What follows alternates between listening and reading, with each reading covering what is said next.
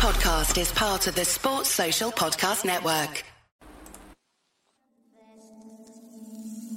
Need to confess, need to confess. Need to confess. Spurs they go. And Kevin Ratcliffe, the youngest FA Cup winning captain for 20 years since Bobby Moore received the cup for West Ham back in 64. He's only 23. He goes forward to receive the FA Cup on behalf of Everton Football Club.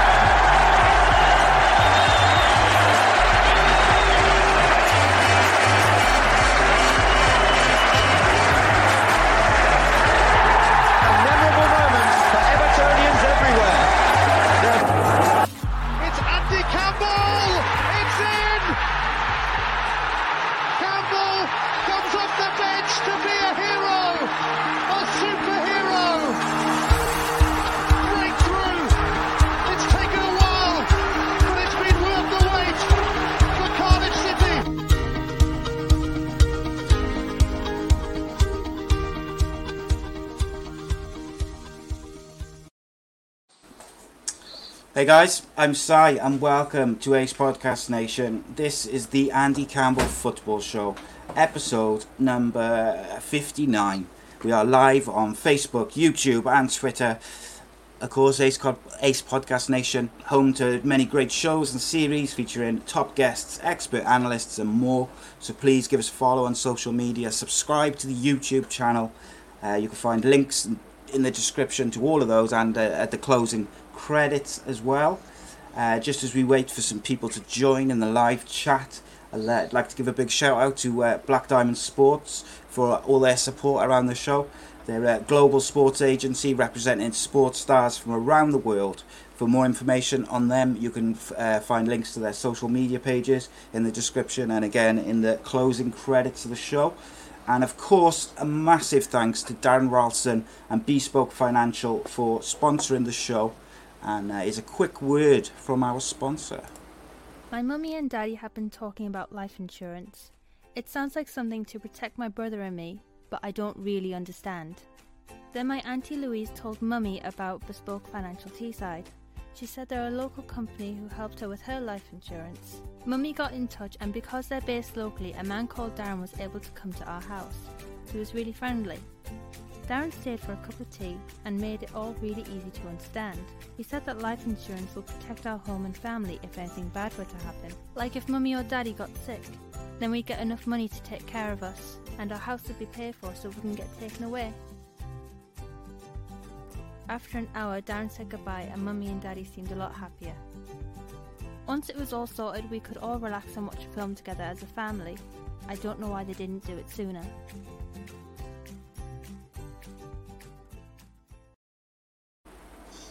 Big thanks to Bespoke Financial. Uh, of course, they do uh, financial uh, aid, sorry, life insurance, critical illness, income protection, mortgages, and sports cover. I was falling off my chair then as I tried to say that.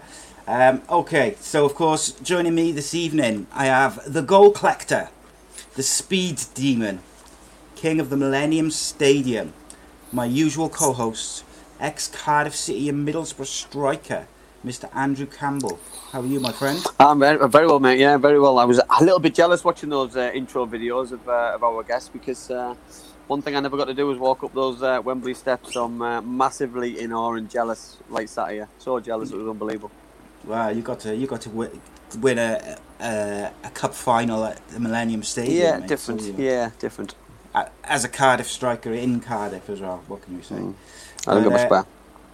Yes, tonight's guest started his professional career at Everton before playing for Dundee, Cardiff City, Derby County, Chester City, and of course represented Wales. At one point was the youngest FA Cup winning captain. He dipped his toes into management with Chester and Shrewsbury, made over 400 career appearances, including 59 for the mighty Wales, and none other than Everton and Cardiff City legend, Mr. Kevin Ratcliffe. How are you, mate? How you doing, guys? You okay? Yeah, great to have you on, Kev. It's uh, an absolute pleasure to have uh, have someone who um, we grew up to watch, and uh, you know, I mean, I, just our our are you? Cheers. I, I, Cheers, I, heard, I, heard, I heard so many, so many good stories about you, about you, Kev. So I'm really looking forward to hearing some of your stories. Can't Uh, right, Can't yeah. I was actually at the game you scored then. When we've Yeah. just Oh, seen. I was I was. commentating on the game, yeah. Ah, well, it was uh, uh, yeah, personally, you know, I know I, I never get bored of talking about it. What's uh, what scares me is is you know, how, how long ago it was, and you know, what I mean, I think you blink, don't you, when your career's over, and I think uh, I think a lot of young players nowadays don't realize don't realize how quick this time goes, Yeah. and, and when it's gone, it's gone, and Yeah, Um, I always remember Joey Jones saying that to me. You know, it just flies by. Yeah. You know, you, you can never, and you never, you never really can't sit back and just enjoy it mm, I totally agree. everything, everything's going so fast around you, and it's just, Yeah. just a roller coaster ride, and then all of a sudden it's gone. Yeah, I totally agree. And I, and I think a good friend of mine said to me once, he said, uh, play as long as you can because when it is gone, you'll Yeah. realise and it'll hit you. And, you know, what I mean, I tried to, well, I've tried to play as long as I can at whatever level and just try, just I, trying to I agree, enjoy with, the I agree with that on one condition: you can play at the level that you, want to. do if you yeah. don't, you know, if you, you know, if you're not enjoying it, then I you totally know, agree. then- I totally agree. That's But you're, you're also your brain and your and your legs have to have to join in as well because if one's if one's not working, it's usually your body. You know what I mean? Yeah, yeah, yeah. I always remember I played a five-a-side game. I hadn't touched the ball for about eight months, and I went down to play with the uh, the local lads, and I was about, I must admit, I must, I must have been about forty something, 46, 48. and uh, the ball comes to me, and I see this lad making a run, and I thought, oh right, bring me foot back, and just as my foot comes back, I'm thinking, it's not going to get there. you know, the ball's not going to get there. Yeah. so and I think it's, uh, sometimes it it's just it's just, uh, and I think your body does tell you quite quickly during training games that, that uh, it's had enough and it's just not going to work for you the way that you want it. And, I, and and when it does, and when it does happen, it's such a it's heartbreaking, and nothing ever gets you ready for it, Kev. You know, I, I- you know, I, mean, I remember, I remember quite uh, quite severely that the, the minute you do walk in, you remember it like it's yesterday because it. It's something that you've done all your life. It's something you've had a passion and desire for, and something that, well, especially when you've not wanted to do anything else all your life, and it's all of a sudden Yeah. it's just gone and taken away from Gone. you. Really, it's, it's That's hard. it. Yeah. And like you Hard. say, you, there's you know there's there's a few people that are prepared for life after Mm. football, but I would say there's more that haven't. Mm. Um, and if you're going back to maybe my era, then maybe there's a lot more that haven't because they Mm. haven't actually had the benefits of what the players get these days, Mm. or maybe you know for the last 20 years uh, since sort of um, I would say Premiership that the money's uh, Mm. adequate so that you Yeah. you know you've got a good bunch of savings behind you and maybe a, Mm. a property for portfolio or something. Um, Yeah. But the lads from the 80s, uh, maybe early 90s, uh, definitely the 70s would, would not get that. They'd, Mm. uh, they'd, they'd have to really seriously think about maybe going into a job afterwards. Mm. Um, But but as well as well, Kev, as well. You know what I mean? The, the, the PFA and and, and I didn't jump in the gun, but uh, so what was what was there anything in place, or was there any support mechanism in, in place for when you did come out of football? Um, I, I think, yeah, the PFA obviously would pay for you to go and do a course on something, or you know, the pension that they put together. But you know, there were, there- there's a lot of lads that couldn't afford to put money in the pension. If you know what I mean, you know, in in the in the mid mid '80s, we were paying sixty percent tax, Mm. and it was fifteen percent on a mortgage. So if you can imagine where all your money's going. Mhm. Um, so it, it, it really had to be successful to have a good career, I- Yeah. as in earning money, you know. And luckily, Yeah, yeah. you know, I, I had a, a quite successful career, and uh, you know, it paid me, you know, the, the going rate uh, at that in that era. Spot on. Straight away in the comments, uh, Big Alan Jones says the season that uh, Kev came into Cardiff with uh, Robbie James and uh, Cardiff City cleaned up. He said was the be- his best time watching Cardiff City with Eddie uh, Eddie May Eddie May at the helm. Uh, great times haven't been seen since. So uh, people obviously got fond memories. And like, do you know what?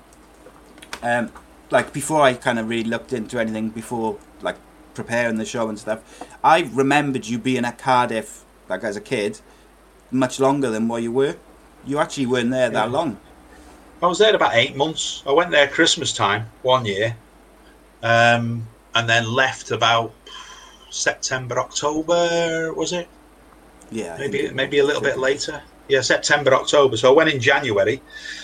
Uh, we won the league. Um, I think Eddie made a couple of significant signings. You know, myself, Yeah. Phil, Phil Stant, Stanty, Ah, um, Robbie James, Um, and then there was a nucleus of quite a few young kids. You know, Jason Perry was there. Hmm. Um, the, the lad um, Wardy in goal.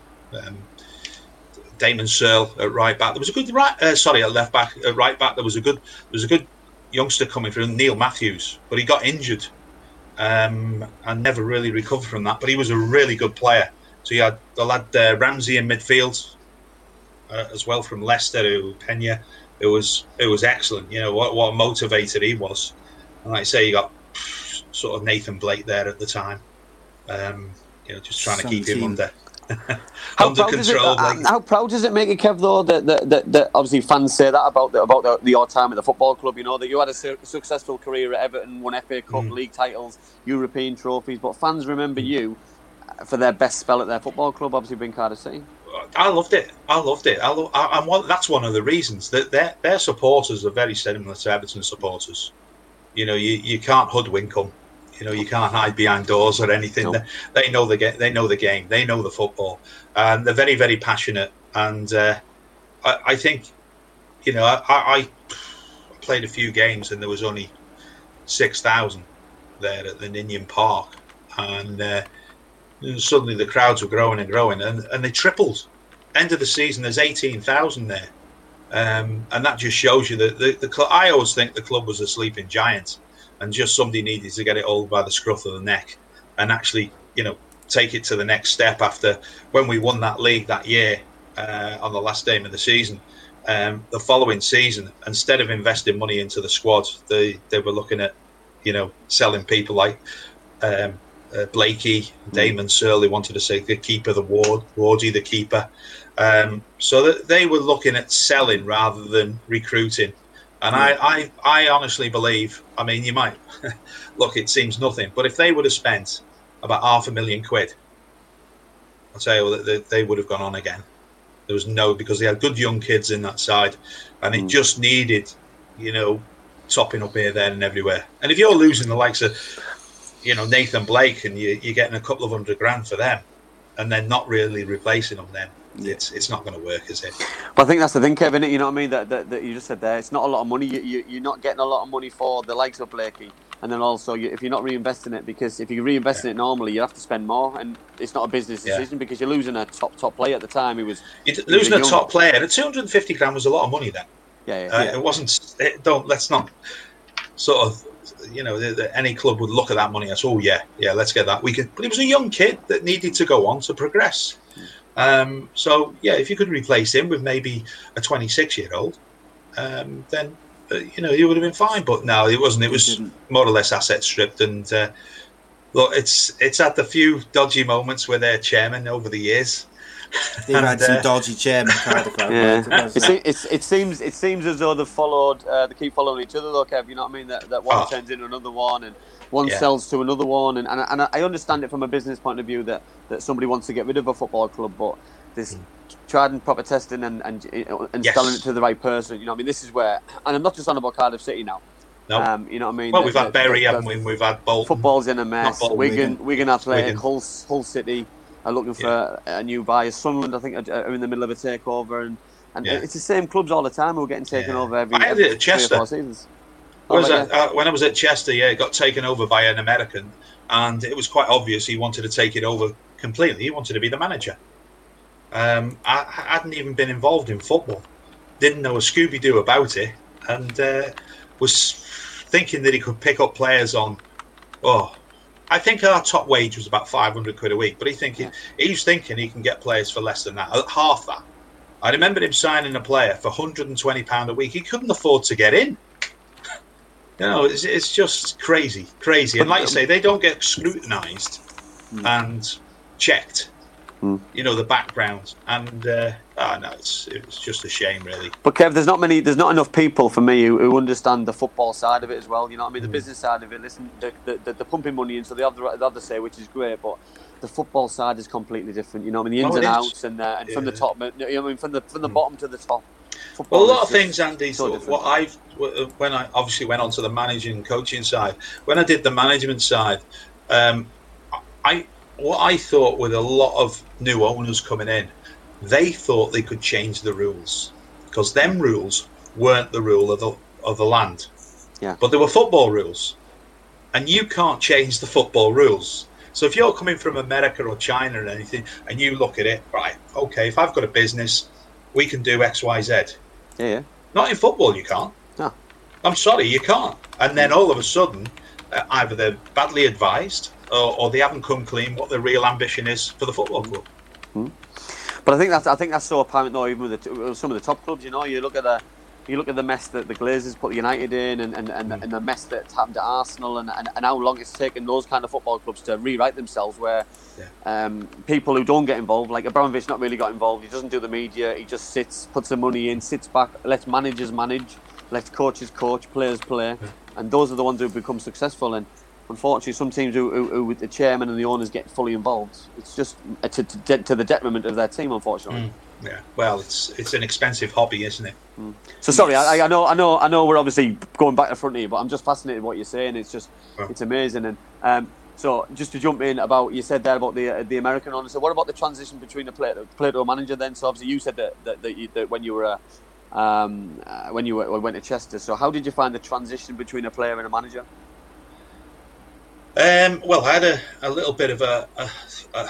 I went in as an assistant manager Yeah, I've seen that. Yeah. um, for around about eight months, um, maybe less than that actually. Uh, I just got thrown in at the deep end after it when he when he got sacked. Uh, a, a guy called Mick Pejic. Yeah. Uh, and I got asked. Um, did he play if- for? Did he play for Wrexham, Kev? Is he? Is he? no, Wrexham? no, that, that was uh, Pedge. That was his brother. Oh, yeah. That was his But he brother. did play for his brother. Played for Wrexham and Hereford, Yeah. um, and he was the the physio for Wales as well. Right. Okay. Mel. But Pedge was a, a left back, played for Everton, played for England. He was most probably one of the best left backs I've seen, actually. Um, great coach. Um, had all the ticks in of the boxes, um, but overcoached. Right. Okay. Now you know when you're at, at, at the we were at the bottom of the league at the time, and you're coaching kids or you're coaching lads, and you you do a session, and you're going to do this session all all designed for this one player. Hmm. Well, this one player just gets coached not for 20 minutes, maybe for an hour and a half, because all the all the coach is doing is picking up on the bad things and telling him how to rectify it. So this guy comes off the training pitch and he's he's down his head's down here. It, it just he just overcoached. He was a great great coach, but he needed managing hmm. to manage the coaching rather than be the manager and doing the coaching. And I learned ever uh, ever so much of him. Um, but time he, he left, and then I got offered the job, but I wouldn't do the job because he'd brought me in. So they gave it the physio. After the week, the physio went off with stress. so I'm dealing with 30 players, well, 20, 24 players, I think we had, or 22, 22 players and eight apprentices. Um, and the, the physio was the youth team coach as well. So I'm left with 30 players to coach. So I was thrown in a deep end. Uh, I had a, I don't know if you had ever come across a lad called John Kerr. Who, John was actually died. He, went, he went to he went to Yeah, Cardiff right. on the uh, youth team coach, um, but he died a, a few years ago. And uh, John was helping me out. He was working in the community, so I was very thankful for him. And uh, you, you'd know, you must have heard of a lad called Gary Shelton. Yes. Um, he he was playing, so I took Gary and said, "Do you want to be a, you know, do a bit of coaching?" And uh, it worked perfectly from then on. You know, we, uh, well, I was given the job at the end of the year, uh, but the one thing I was still a player, but I just felt that I couldn't play and manage. It was quite draining. What I did enjoy, I did enjoy playing for the reserves and really helping the young kids in the reserves. Um, but as in playing full time and managing, it's it's tiring because manager's job. All of a sudden, you're doing things. All you're doing, um, you know, you, you're talking really sort of, uh, yeah, yeah, pre-mobiles. Yeah, yeah. So you, Yeah, yeah. you're constantly on the phone, and that in its own, if you've never done it, is tiring. Yeah. yeah. You know, you're in your office, you're making the phone call, and and you just. I was going home, um, knackered. You know, absolutely knackered. But you know, I enjoyed it. I enjoyed it. That that sort of eight months with or six months with Mick Pejic, um, I sort of went to a lot of games. I was going to three games a week. So the encyclopedia that you get of players, and I always thought that when I got the job, my first signing, and I've got to win these fans over because obviously I'm a Welshman. I live on the border, more or less, not far from Chester. But I wasn't liked by the Chester fans, so I had to win these these fans over. And I always think, as a manager, your most important signing is your first. Yeah. Uh, so I went out and uh, I got Cyril Regis, and Big C come, um, and Great he was signing. absolutely fantastic. He was he had got him from Wycombe Wanderers on a free, and uh, he was tremendous. He was great with a young kid there called John Murphy, who had a good career in the lower leagues, um, scored goals. Great, big, very, very similar to John, uh, to to Cyril, big lad, um, great target man and he developed him tremendously over that year, year and a half that he was at the football club um, to give him that breathing space to come into the side when he was ready. But uh, Cyril was brilliant. I mean, I used to take him off with about 15 minutes ago, and he used to get rounds of applause at every ground. I remember at Leyton Orient, all the Leyton Orient fans were clapping him. It was just, it was just awesome, absolutely awesome. Um, as a as a as a man as well as a player, by the way. Yeah, yeah, yeah. So, Top, uh, yeah, Kev, top, why top do you um, you mentioned about like um, the stress and the difficulties of being a player manager. Um, I, uh, do you think that's the reason why we don't really see uh, many player managers around? And if you do, it tends to be when someone's been sacked or left, and they do it for a little while. Is it just Uh, because it's too difficult to do both? Because I often Yeah, think uh, like that you could, someone could probably find a you know a happy medium and do a do a good job of both. I think you need a coach in there then that is going to do uh, a lot for you. Yeah. You know that uh, you you really really trust. Um, that is the big thing, and then you can go off in the afternoons and you can go get your rest in. Um, Yeah. But it's hard when you're a manager. You want to be involved. You want to know everything, Mm. um, and it, it's a step back away from it. It's very very hard. So I, I don't think you will see, especially in the, the sort of championship and the and the Premiership. I don't think you'll see a, a player manager again. No. Um, I, I I, don't think think even the clubs would want to afford to do that.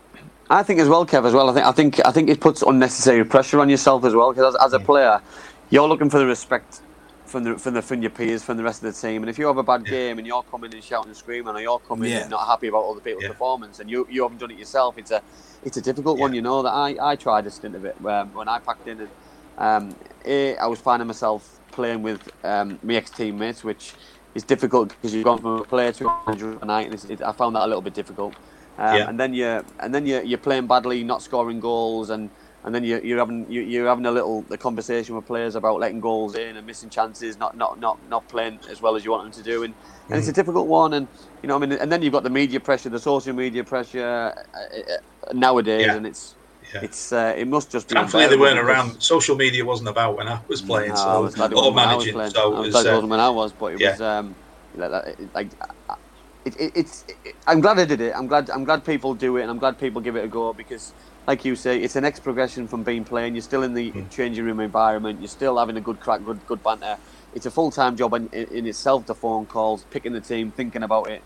If, Yeah. Instead of the training, the training ground and the, and the, and the match days, it's just a, Yeah. a relentless Well, job. I, I can imagine. I mean, I'll give you an incident. I, I was, I was, I wasn't playing at the time, but I was managing, and uh, I picked a side on the Friday morning, and you go out and you go and work on stuff, and then all of a sudden, you get off the training field and you're like, not quite sure here.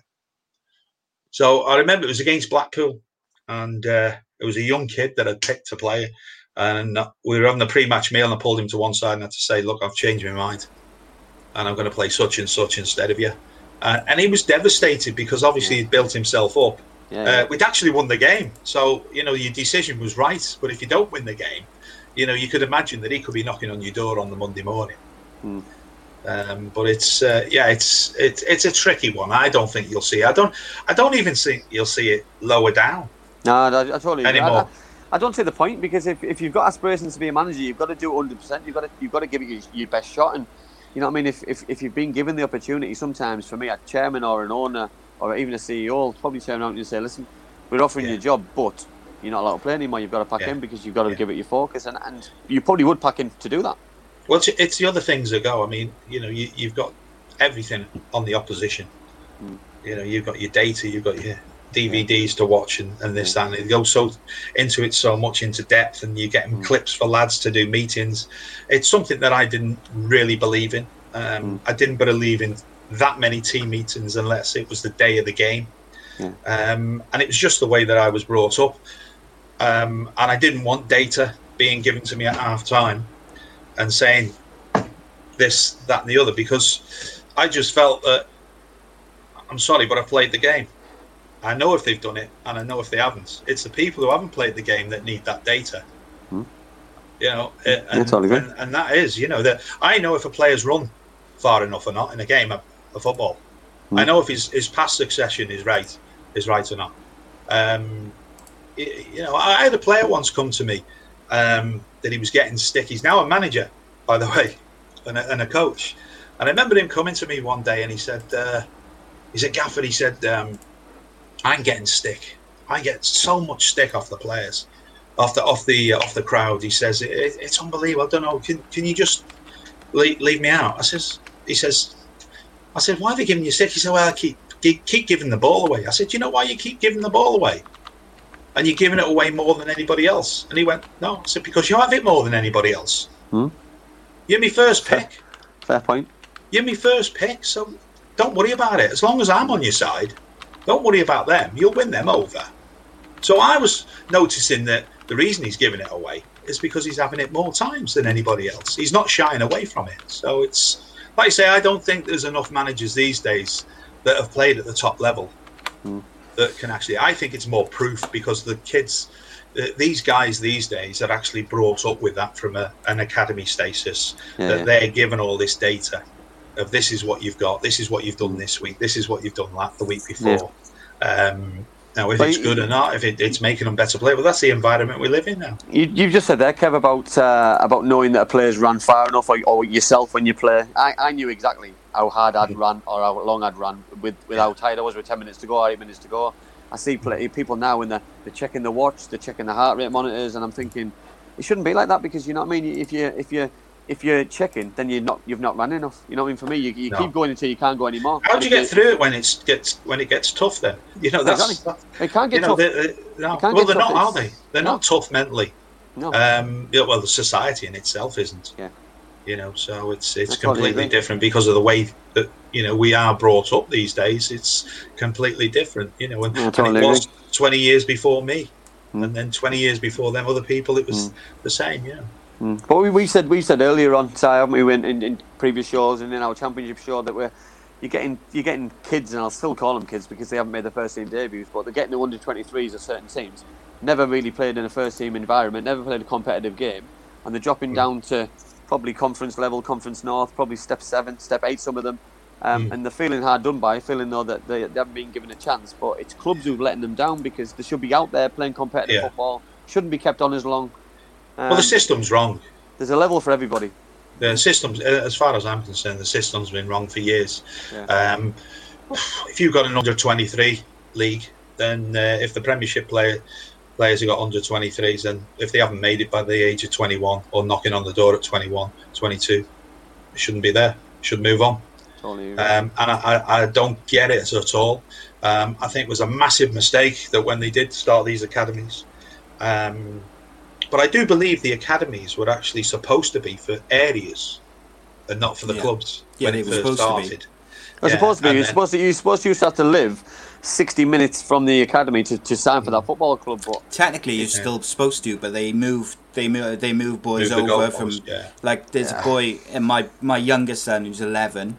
There, he there's a boy who he used to play with. Exceptional footballer, like truly exceptional. Uh, he plays for Barcelona now. They moved over to Spain, so you know clubs will do it if Yeah. the player's good enough and they see no matter what the age is, if they think there's something in it for them, they will they'll move you, they'll buy you a house and do what they Well, I had to do. uh, we we had um, I don't know Andy up in uh, Middlesbrough, the northeast there. That we had the Lancashire League around here. So you had the the A and the A League and the B League and the Lancashire League. So you you would be like if you were playing for the B team, you were a youth team player. Yeah. At Everton, and if it was an A team, it was anything below twenties. It was a chance for maybe players coming back from injury to have a little bit of a test. Yeah. You know, the, one of the first team players are coming back, and he played for the A team or something like that. But we would play against, you know, the Liverpools, the Manchester Uniteds, the Cities, and everything.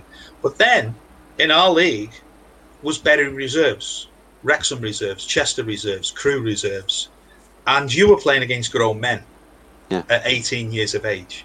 Um, you were getting, you know, changed in a, a porter cabin with cold showers, but it was a grounding. Mm. Um, and then you play for the reserves. Now, uh, we played in the Central League, which was a fantastic league, against all the other, I would, what is the Premiership now? All them clubs, the Derby counties of the world and everything, Forest. Um, and you'd be playing against them, and you'd be playing against some of their first team players. But most important of all, I'd be playing a player who'd got something like 300 league appearances alongside him, coming back from injury. And as a centre half, I played alongside um, quite a few times a fella called Roger Kenyon. And I learnt more through Roger Kenyon in the limited number of games that I played with him uh, for Everton Football Club than I would have if I was playing with a, a lad the same age as me. So, uh, how do you learn anything from somebody on the pitch who's the same age as you at 19, 20 years of age? I, I don't get it. And I think it's a massive mistake they've, they've made. Um, and I, I, hopefully they, they try and rectify it in some sort of way. Because when you watch under 23 football, if you're watching Everton, you're watching Liverpool, they all try and play the same way. Yeah, then they You change the shirts at the half time, you though. still think you're watching the same team. Well, this is this is refreshing though, Kev, because um, what you just said there about, about your time at Everton, we did exactly the same at Middlesbrough. So we'd have a we'd have the youth team, which is obviously 16 to 18 year olds playing against Leeds, Newcastle, Sunderland, Middlesbrough, Hartlepool, Darlington, York City, etc. Doncaster Rovers, and then we'd have a team in the A division in the Northern Alliance division. So similar now, where you'd play against grown men, um, anyone who wasn't a professional footballer, basically from 16 to 35, 40 year old, um, and the youth team manager and Brian Robson would would basically you'd guaranteed a 90 minute game over the weekend. You'd either play for the youth team Yeah. against similar lads your own age, or you'd go and play against men. Not because you're not playing very well, but they want to. You know what I mean? I was a I was a skinny 16 year old. You know what I mean? So I needed building up. So they stuck me in there to get kicked, um, get hurt a couple of times, just to help Yeah, my know what confidence. the real with- world's with about. Well, yeah, because li- listen, football's not easy. Uh, No. And when you go and make your debut against uh, a 27 year old centre half who's going to kick you, who's going to be horrible to you, you need to be ready for it. And if you're not ready for it, Yeah. you're going to let yourself down as well as a club down. So you need to be Yeah. ready for it. Definitely. Definitely. Spot on. Um, okay, so what we're going to do now, Kev, um, a little bit later than normal, but we're going to do the uh, the Magnificent Seven, which is seven quickfire questions, which you just answer, say the uh, the first thing which comes to mind, and then uh, we'll shoot over to the live chat for a couple of questions. So, uh, Kevin Ratcliffe's Magnificent Seven, uh, Messi or Ronaldo, Ronaldo, Cardiff City or Swansea. Cardiff, Gig- No, no messing about. Yeah, absolutely. Ryan Giggs or uh, Gareth Bale. Ryan Giggs. Ah, confident. Can I give a all right reason for that, by the way? Yeah, Yeah, go on. please do. Uh, 900 league games. Spot on. Uh, that, that's why. I mean, it's a longevity of his playing successfully for that long Got a, is a got remarkable thing to do. Yeah, oh, absolutely. We've got a very interesting question about Gareth Bale as well now, which I'll put to you in a minute. Um, favorite TV show? BBC News. Ooh, I It's, haven't had that uh, one before. Well, it's, Ah. it's, good, it's good comedy at the moment. Um, angriest teammate? Oh, that's a toughie. I think it'd have to be somebody like Peter Reid. he he seems like quite an, quite an angry shout. guy.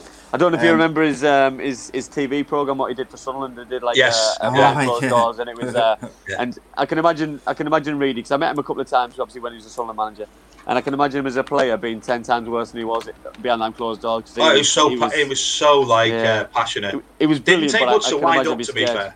No, Yeah. and to be fair, when you had people like Kevin Ball, you know what Yeah. I mean. It was just it just chalk and cheese and just got on with it and just Yeah. fantastic. Uh, best roommate? Ah, I've got to go for two actually. Uh, one for Wales and one for Everton. Kevin Sheedy for Everton and Ian Rush for, for Oh. Wales. Two great players. Great And uh, finally, the greatest Welshman that ever lived. Oh, We've had some corkers as well, Kev. By the way, haven't we? We've had some corkers. Some Have real ya? goals. Uh, well, yeah, you know, when you've got people like uh, Richard Burton and uh, Anthony Hopkins, I, I'd have to go for Tom Jones. Great Shout. shout. So, He's- Great he's- shout. I think he's come out. but if I, if I went for a sportsman, Yeah. it'd be Joe Calzaghe. another Great great shout. shout, that is. Yeah. Great Um. Okay, so like, we're going to go to some questions in the live chat because they're stacking up. But uh, as soon as we just sort of mentioned Gareth Bale, uh, Kelly asks if Kevin managed Wales now, would you drop Gareth Bales for the Euros as he clearly won't be match fit as it looks like he will not play for Real Madrid, but he will stay there? Look, he's a game game changer. Um, he- he's he's got quality, and if you can only do it for half an hour or, or fifty minutes, it's it, you've got to you got to work it out. When's he best? Is he better coming off the bench or is he better starting? I think it's what you've got available to you. But uh, I I don't think you can be in a position to not start him. No, and I think this kind of goes on to one of the other questions. But um, whilst well, Wales have got uh, the most depth they have had in a long Mm. time outside the, the first eleven, I still don't think if you've got you don't leave Gareth Bale at home, even if he can only like you say manage half hour. Instead of who? That's it. Exactly. That's Um, the thing. So Richie We've never been blessed with somebody like him. I no, must no, admit, no, he's, no. he's uh, I- I've I picked Ryan Giggs, but we've never had a player like him. no. no. where he's been, you know, you know, touching mm, sort of um, best player, one of the best players in the players in the world at the time. But you know, he, he, I think I'd like to see him sort of change a little bit. I, I'd like to see him adjust to football like Ronaldo's done. Yeah, and But that. Ronaldo don't take people on anymore because he knows that he's not got the pace to get Yeah. away from people as much as he had when he was 28. Well, Gareth Bale's 30, Yes. I think, going 30 plus now. So, uh, and I've not seen that pace for a few years, to be fair. No, I- he's I- looked a yard short. A yard, I mean, I don't know uh, when you when you started losing your pace, Andy, but I lost mine through an injury around about s- when I was 28. Mm, but things Um, are, and as well when it when you when you realise as well, though, you know what I mean. You, you never get it back. You know what I mean. Regardless, you know what I mean. Oh, no, you don't. You realise pretty quickly as well, and it must be Yeah. great though for the young young players in the squad to to, to have him have him around. You know what I mean. The experiences he's done in his career, his life, Premier League, Spain, the Euros, the goals Ah. he scored, and it must be. You know it must that be the, the, the whole team has sort of materialised, sort of after Craig Bellamy retired, Yeah, and uh, he might have been el- holding them back maybe six months a year. Yeah. Um, because I think he had this fear factor, um, and as soon as he went, I actually think other people took the mantle of. You know, and, and I think it was most probably at the right age for him as well that the this group of players who'd come through together um, and and you could see that they just seemed a little bit more. I don't know. They expressed themselves more, more free. So Hundred percent. Um, So Richie asks, kind of sticking on this subject. Uh, he said he wanted to ask your opinion on the Welsh national team's progression over recent years, with all the young talent that's coming through, back-to-back qualifications for the Euros. Hopefully, will qualify for the World Cup soon. It seems like there's a very bright future for the Welsh uh, after many years of uh, disappointment.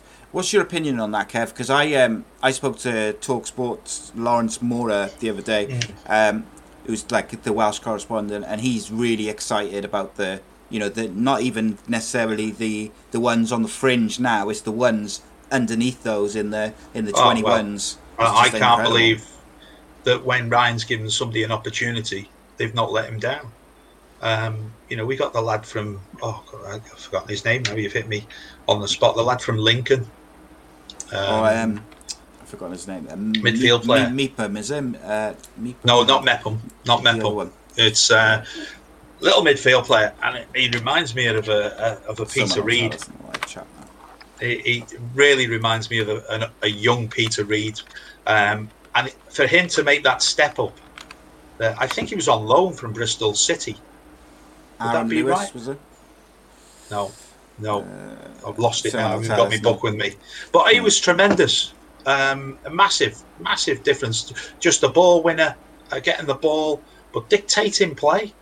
You know, that energy that he he come in with um, was was fantastic. Um, I'm sorry I can't can't uh, remember his name, Oh, but uh, uh, Joe Mor- uh, oh, what's it? Joe Morrell. Morales. Morrell. Morale, yeah, That's the one. Joe Yeah, Morale. he's Those those superb. players, though, Kev, those players are few and far between as well, though, aren't they? You know what I mean? Because people like the the people who just like to be neat and tidy on the ball instead of the ball Yeah. winners and the nasty players. You know what I mean? Every team, successful teams, over in the past, you know what I mean? Players, teams that you played with, even the Roy Keanes, the Patrick Vieiras, the Robbie Savages, those kind of players Yeah. do the stuff that nobody likes. You- I thought you said successful. um, no, uh, what's the name? Uh, if you look at Liverpool, um, the, the modern person in that is Jordan Henderson. yeah, totally agree. You know, he, he's he's what you would say would go into maybe any other team and not have an impact. Hmm. But at Liverpool, he, just treat, fixed. He just fixed Yeah, it it. He fixes Yeah. it. You know, and without him, you know, and he and he's British, so there's that passion. Yeah. You know, well, there's more, uh, isn't there? You know, they, I totally Yeah. agree, and I, and I and I think that sometimes when you when you look at the likes of Stevie G, you know what I mean, and the likes of Frank Lampard, that Scotty Parkers, for example, those who've gone in to be managers, that um, those kind of players, they ran the midfields because they're and, and, and they're now running the teams, and they want those kind of players to run it for them, like they did for them for their teams, because they Yeah. they got stuck in, they were the, the, they're English, they're passionate about what they were doing, and it just works really well. Oh, it does definitely. Yeah, so. hundred percent. Um, But no, Jay- Wales are, are looking are looking good. I mean, uh, you know, the in depth quality that we've got, and like I say, it's there's some, you know, th- this lockdown in a way has most probably helped Ryan Giggs because there was maybe some big decision to be made to people not going to the Euros, Yeah. um, and I think Ashley Williams was one of them, um, and I think, you know, with it being another year on, he, I think he'd be struggling to maybe make the squad um, because of the, you know, we, we've got depth there now, and I think there's, you know, that change is coming where, uh, you know, this these young youngsters coming through, you know, will need that experience. um, yeah, hundred percent. Do you think they need to? Think they need to get Nico Williams capped? Yeah, Hundred. I think they need to do that yesterday. yeah, yeah. I mean, I, I I think uh, Connor Roberts has been fantastic at right back for us. I Yeah. mean, Yeah. uh, I, I, am not too sure, but somebody said to me that uh, you know they, they take something like three or four million for him, Swansea. They, they need the money that, I, and I'm thinking if I was Everton, I'd be going out there and getting him Mm. for three or four million. Bargain. Um, uh, he he is, you know, he suits international football. yes. Um, and he's, he's he's got one engine on him. It's an unbelievable engine. Um, and I don't think he's a bad defender either. No, but he suits the way that teams play, Kev, doesn't he? You know what I mean? Because he doesn't need a, he doesn't need a, any support really. He can bomb up like a wing back does. You know what I mean? Yeah. He'll play at full back, got enough energy to get back, and he's a, he's a Mhm. very talented player. Like you know, and I know Yeah. people people slag us off on here because we they say we're not fair with Swansea, but we, you know what I mean? We're giving Connor some praise on here. We've given Oh, other, you know what I mean? And, Well, and, got- and how got- can you not? How can you not? Well, they got Joe player. Rodon as well, who's Yeah, obviously going to be coming back from injury, and I, I, I'm a big fan of his. The lad uh, Cabango, um, who's actually born, born and raised in Cardiff, Yeah. um, him as Well, well. we've, got about, well, we've got about Brewster. Brewster's had an unbelievable time, you know what I mean? And, Yeah. and, and set the world alight. You've got your Ayew up front. Yeah. Uh, they've been, like- they've, they've, they've been like a breath of fresh air. And, But and, you know, and you, any you mentioned Nico Williams. The, the thing was Nico Williams. It's okay saying cap him, but he's got to start playing. So now, if that's at Liverpool or going on loan, then he's got to go. Like you know, like they've done with Harry Wilson. Um, Does he need to go? Does he need to go and play forty-five games next season? Then Kev, does he? Well, I wouldn't have said 45 games, but he certainly needs to be playing, you know, 20 plus. Cardiff could do uh, worse than signing him on loan next year. I think Hmm. could give him a You're bit of energy. That's it. Yeah, Mm. you know, they've, they've Mm. let Brewster go out and loan in the past. The, was it Woodburn? It's Yeah, been out Yeah. on loan. Harry Wilson. Wilson's been out on loan. Harry Wilson yeah, went out. Yeah. yeah. So it's um, and I, I think it, you know, they're too good for under twenty three football. So they've Yeah. got to go out to the big bad world and find out what it's all about. But we've just said that. I mean, that must be the biggest frustration for a player because uh, you know, I mean, Nico Williams is he's, he's been involved a lot towards the end of the season. He's got he's, he's he's he's felt what it's like to be a player at the best time, picking up a trophy, a medal, etc. But next season is the big season for him. He needs to go and play, Yeah.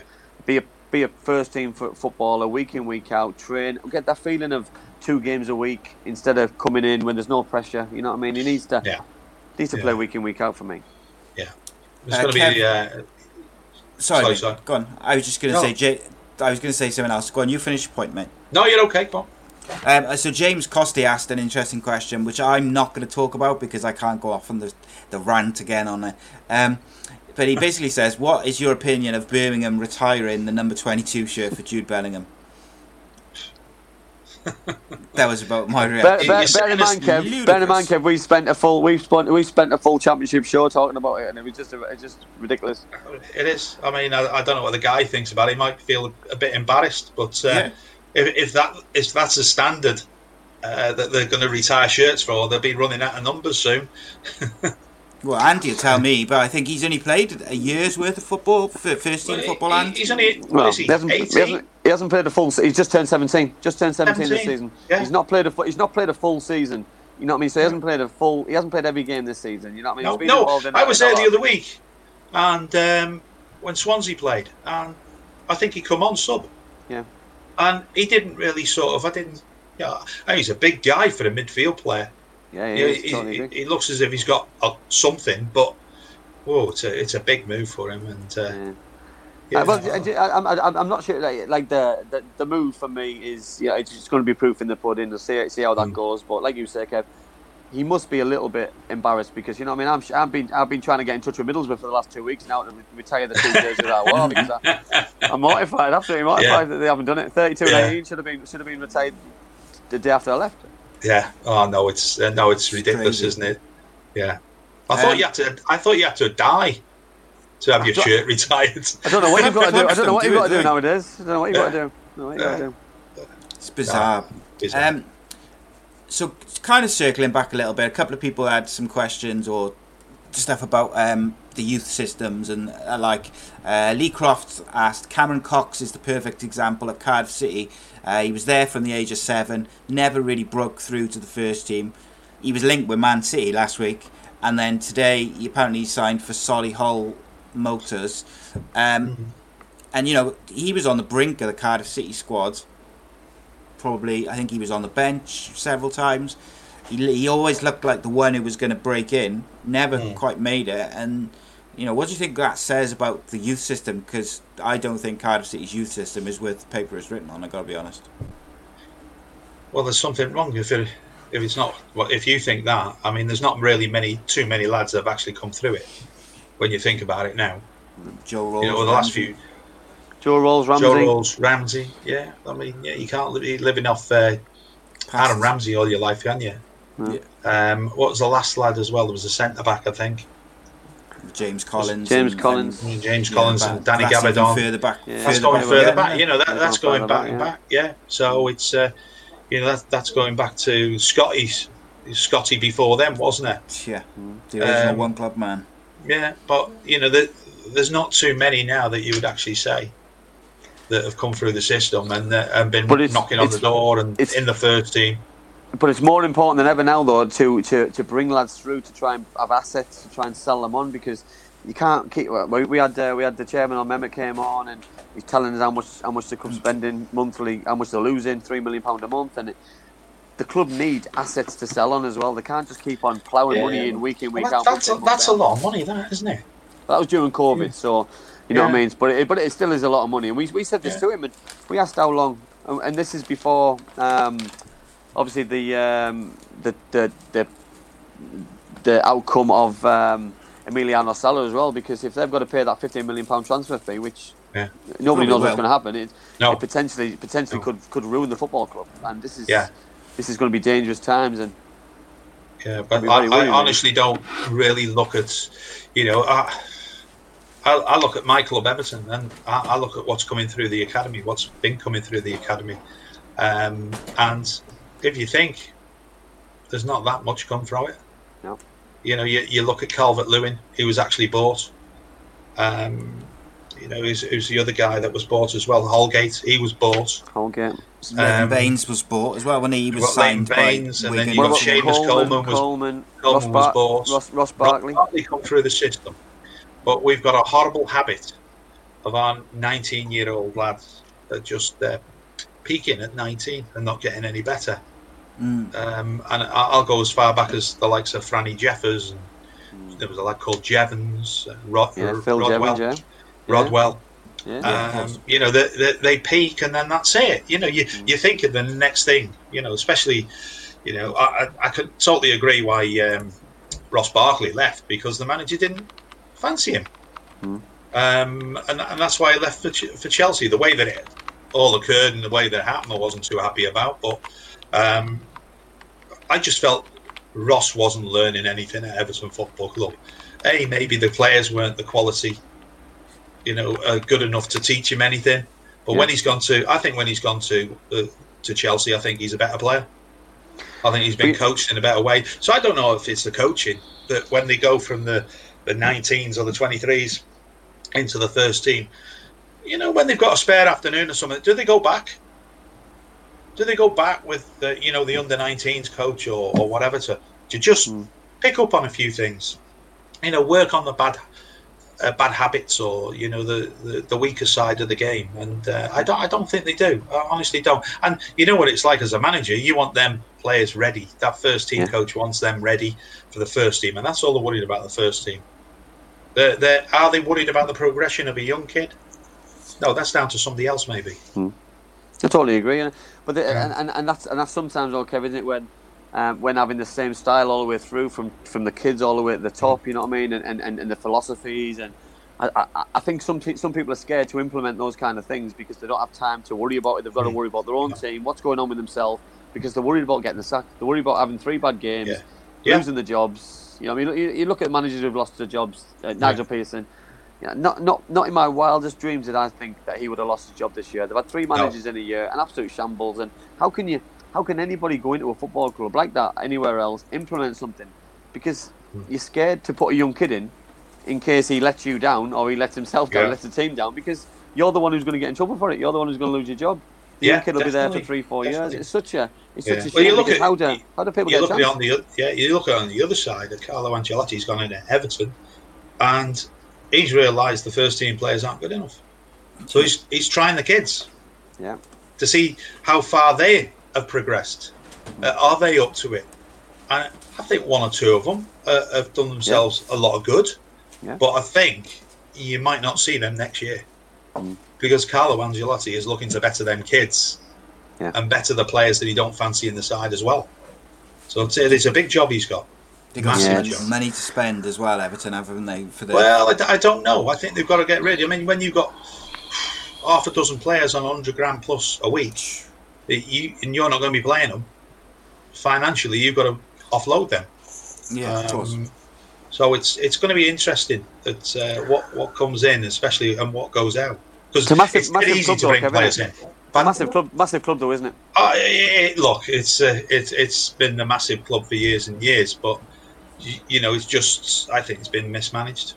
So why? So what, so why? Why are they underachieving then? So why, in your in your opinion, Mismanaged. are they under, mismanaged from the top? mismanaged from the top as recruitment.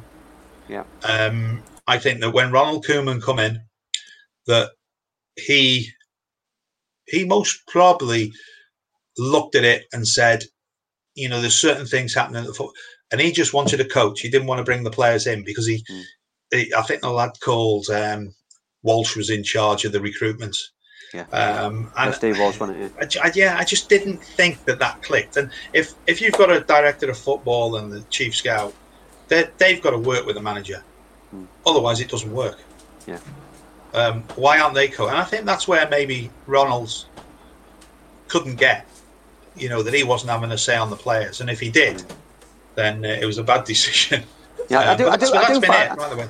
I do find that strange, then, doesn't it? Because uh, if you're if you're coming in as a manager and you're working with uh, recruitment and you're working with director of football who you who you're not comfortable in working with, surely it's going to be a, a negative process. It's going to have a negative Yeah. impact on, on everything because.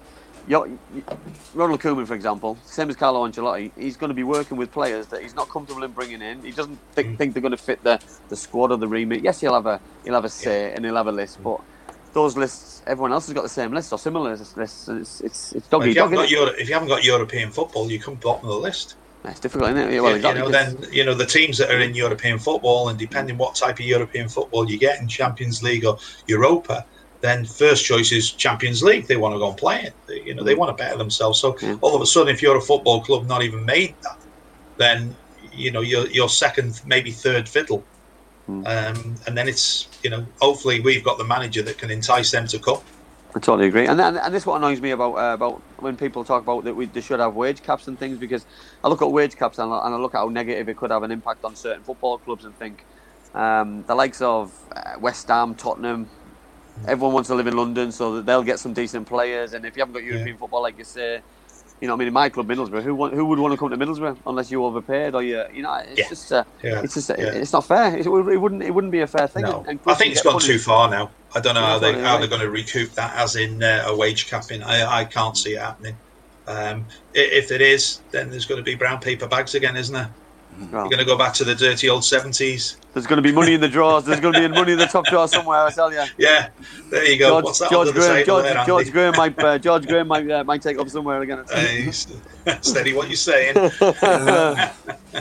Uh, Kev Gaz asks, uh, do you think it's ridiculous that they've stopped apprentice apprenticeships and kids cleaning uh, boots and doing chores around the stadium? yeah, yeah, yeah, definitely. I think, I, I think um, that I think that you know you you've got to monitor that as well. I don't I don't think course. it can be as maybe uh, as brutal sometimes as what players uh, your or apprentices had to do. But uh, best I- time of my I- life, Kev. Best yeah, time of my I, I certainly Best didn't. Uh, you know, when I used to uh, have to knock on a door to walk into a, a dressing room with George Wood and Big Mick Lyons and uh, Bob Latchford, Roger Kenyon, Davy Jones. Um, you know, that was quite frightening. And if they didn't say "come in," you daren't go in. You'd be waiting outside. Um, hmm. You know, knocking. You know, I thought I thought my my name for a year and a half was Towel. You know, that's all I could hear because I was on the kit. So all I could hear was towel. you know, and then, hmm. then the, the guy next to me was called Boots because they were Yeah. shouting Boots. You know, it's it was just yeah, it's it was just a good time. Yeah, character Right. building. Well, yeah, I, I It think it is. I think it is. I think, I, th- I think, I think what people, certain people, struggle with now is, is they get to a young age, they get this apprentice kind of money, which is a lot more money than YTS. You know what I mean? I, that, when I first signed for Middlesbrough, I was on, I was on uh, thirty-seven pound fifty. My second year, I was on forty-two pound fifty, and nowadays they're getting hundreds of pounds, and it's a, it's, Yeah. a, it's a big increase, and you know what I mean? They don't, they I don't think have it's to go to more college as much it's as more they do. getting signing on fees as well that they get. Yeah, I totally agree. It's more, big you know. contracts, Kev. You know what I mean? They're probably Yeah. signing long Five-year- contracts, not uh, five-year yeah, five-year deals, two-year apprenticeship, three-year pro, and And then they've got an agent yeah, what's his? who's giving them kit. Yeah. you know, kit, uh, boots and everything. I remember I was on fifteen pound a week or sixteen pound a week, and it went up to twenty pound a week when I was seventeen. I was on one pound a win, fifty p a draw, and five pound for playing the reserves. Oh, we were on uh, Yeah. we were on four pound a draw, eight pound a win Yeah. for the youth team, and then we were on twenty five pound a win for the for the reserves, which is Yeah. oh, it's massive money, massive Yeah. money, massive, massive money, Don't forget the tax. massive money. Yeah, yeah, Uh, scary. Sorry to interrupt you there, mate. I just wanted to ask you this because I'll forget. Um, Leslie just asked you, do you think Jordan Pickford is good enough to play, take E- Everton to the next level long term and play for England long term as number one? Um, in not at the moment. No, I think he's had a poor season. Um, he's had, I think he's made. I said after about five or six games, he's made more mistakes now than he should have made in the season. So Yeah. he, he's been he's been relatively poor. I why do you think You that's know, Kev though? Why, why, why do you think why do you think that's happening? Is it overconfidence? Is it is it what what what what? he you does down? come over a little bit overconfident. I believe he's a great guy. Yeah. You know, he, he is a good guy, um, and he, he's he wants to improve. Um, I don't know what the, the you know the uh, the uh, the goalkeeping coach is, is like at all. Um, you know, is it is he up to a standard? Certainly got to be looked at. Um, but I, I think what's behind him, you know, uh, as in who's pushing him. You know, what's a what's a second? Now Stekelenburg is not good enough to be a number two. Hmm. They brought the lad from Huddersfield, Lössl, is it? Yeah. He went back to Huddersfield. I've seen him. He's not good enough. I'm sorry, but he's not good enough. I mean, it might be brutal, but I'm sorry. It is a brutal world football, and uh, all I want to do is see my team doing well. Yeah. And I look It- at I look at needs to be Chelsea. I look at Chelsea, Kevin, and I look at what Frank Lampard did over the last couple of games. And uh, after Liverpool beat Chelsea six three, he swapped the goalkeepers, put Caballero in for the last game of the season. Who then Mm. played the cup final because he had a decent game, and that's what you need. You need people to be competitive. And He's getting rid of unfortunately- Kepa now, isn't he? yeah, well, Well, you, you can't sit you can't sit down, can you, and just be complacent. No. You need, you know, especially if you're not doing well, you, you need to be, you know, sort of on top of your game. And unfortunately, now that for Pickford, you've got so many keepers. You know, you've got the lad Pope, you've got the lad, is it uh, Henderson? What's his the lad- Henderson, yeah, Henderson? Sheffield United, Man yeah. Man United. yeah. Mm. You know, which I, Man United might be looking at bringing him back and playing him instead of De Gea. Hmm. So you know, there's there's plenty of position. Whereas maybe before there wasn't that much position. It was most probably the uh, I would say uh, the position that you would say was up for grabs for England. Yeah. So, yeah, totally. but now I, I think it's up for grabs again. Yeah, I think it is, and I think um, I think especially the timing of it, especially now um, now we've got the Euros coming up next year. You know what I mean? It's there for somebody to take now. You know what I mean? Yeah. Because if Pope gets an opportunity or Henderson gets an opportunity, Mm-hmm. it's their place to lose because whoever gets hold of it next. Well, you've got to find out that if uh, this form continues from Pickford, you've got somebody ready to come in. You Yeah. can't have somebody come in who's only got maybe half a game under the belt Yeah. at international level because the concentration level at that is a lot more than the than what he'd be getting, especially Pope at Burnley, because you'd be doing more work at Burnley than you will be doing for England. So the concentration level's got to got to change uh, for a keeper. But I, I would like to think that Jordan Pickford's uh, young enough to actually get back to where he was, and the reason why we bought him for thirty million because at the time I thought that was a good price um, to bring in a young kid um, and obviously be future England goalkeeper. At the moment, he's having a tough spell, but I always think you judge uh, judge keepers more when they're having a tough spell, not when they're having a good spell. Yeah, I agree. I, I agree, and I look at the, I look at De Gea. De Gea's had his had his tough times at United, and then he's had he's had some really, really, really strong times. And I, I, I looked at I look at some of the times that Pickford's done for England, and you know what I mean. He's pulled them out the mire quite a few times. Yeah. He won penalty shootouts. He's, he's pulled some Yeah, yeah. unbelievable saves at good times. So. Cream always rises sometimes, and, and I, I think I agree with what you said, Kev, about arrogance or confidence or overconfidence. I think sometimes he's he's probably a little bit too overconfident, and Yeah. and He's, when he does a mistake, the tall, it just, he's not the just comes out. tallest, so he doesn't he doesn't command his box Yeah, as maybe you know other keepers that- who were six foot six, six foot four. Um, so that, that that's a, a bit of a minus on him, but it's something that you you know you don't have to be the top tallest. You know, you see the Shay No. Givens of the world yeah, uh, yeah. who, who had a great career and been a great keeper. So you know, yeah. agility, agility is key for me sometimes. yeah, if you're a goalkeeper. Yeah, it's all about your starting position. Mm. That's all as a keeper. If Yeah. you're six foot six and you're six foot two, then your starting position as a keeper's got to be a little bit different than the six foot six. You Yeah. can be further out your goal um, if you're six foot six than a six foot two person. Yeah, but like you say, it's all about the coaching. It's all about people Mm. to to give you that kind of advice and, and put you in the best best possible starting position possible. Yeah, definitely.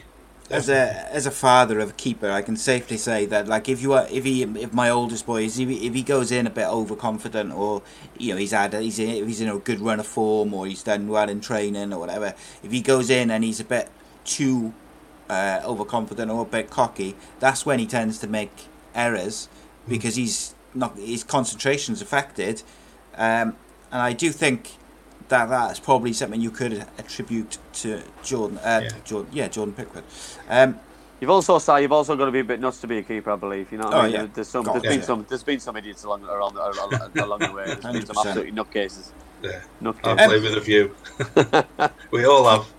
Kev, what did you think of um, Leslie's asking about uh, John Stones? He's not a fan of John Stones. Um, No. He's mentioned before, but um, what he, he basically says, "We're Everton laughing all the way to the bank uh, when they sold him to Man City." Um, do you think he's worth that money due to his age, and you know he's obviously an England international now as well? I, don't think these these people would be saying that a year or two into his contract at Man City. I thought he did reasonably well. Um, you sometimes just get fi- found out a little bit later. Yeah, You know that you know when to, as a centre back, you got to know when you can take a chance and when you can't, um, because it could be quite critical. You know, it's in the back of the net, especially with the strikers you're playing against these days. Um, John Stones, you're laughing all the way to the bank. It's uh, look, it was good money for him, but we didn't spend wisely on it. Hmm. You know, we went we went and bought Ashley Williams. I think it was for 10, 10 million, rather than getting Van Dijk for fifteen. Hmm. Van Dijk went to Southampton. I was screaming out for Van Dijk to come to Everton from Celtic, and he went there for fifteen, and then later on went for what seventy grand.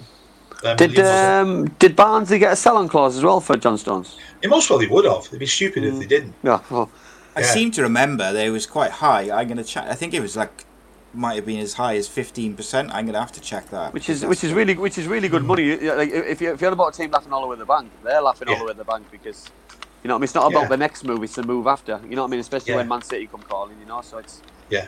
they're laughing really. Yeah, it'd be, uh, it will be an interesting what they have done or what they have done, got for that. I, well, there was a sell on. It could have been could have been as much as twenty. But, uh, Oh yeah, Be, um, you know, when, when you think up and above the forty million that they got for it, Great business. Great 15 percent. I, I, I knew it stuck in my mind. Yeah, Yeah. I mean that's Alright. that's uh, that's Yeah. good business by Barnsley. Of course, it's And I think play, any fair any play. championship club who's selling What their did, best what did players should Everton do buy him for? Was it five Uh, million? It wasn't much, was it? A couple of few million. Let's have a look. Uh, Yeah. let's- Uh, yeah, a few million. Two million? Two Two million? mil- two point, two point something. Yeah. Can't- So with a, with a, with, with a, with a usually sell-on the- clause, with Yeah. a sell-on clause like that, you're probably looking at a smaller transfer fee. They Yeah. got um they got just under eight million from that transfer uh for to Man City. Yeah. So Yeah. yeah, you can't. See, that'd be uh, up and above the two million that they actually got. So it'd Yeah. be, Oh yeah, Yeah, yeah. nice know, little bit of profit. yeah, yeah, Mm. definitely. Uh, Andy's dad asks, "Do you Hi, Dad. remember both both your goals for Everton? Sorry. Do you remember both your goals for Everton? Uh, of course, bloody hell, two goals. I even remember we won for Cardiff. So one Hey, of them scored- was I scored left Grobbelaar foot, made a right mistake, foot. didn't he? yes, I I scored. One of them was at foot, Anfield, right wasn't it? header. Anfield. Anfield. Yeah, yeah, yeah. Perfect It's, hat trick uh, then, Kev. it- It's it's a an eighty yarder now. It's gone from forty to eighty. Yeah, yeah, I'm happy with that. And uh, uh, I don't know if you know, but it bounced about six six times before. Yeah, I've seen it. Seen it. It's a Uh, great goal. yeah. Great Well, goal. it- it- any it- goal, any goal that goes in, Kev's a great goal in my eyes. I don't care well, well, winning. it was just going past the post, and I thought Bruce did ever so well to bring it back in. But then I realised after the game I was 500 to 1 to score the first goal, and he'd had 10 grand on me. uh, so, uh, yeah, I think uh, that was at Anfield, and uh, it was a corner. Uh, Norwich City away.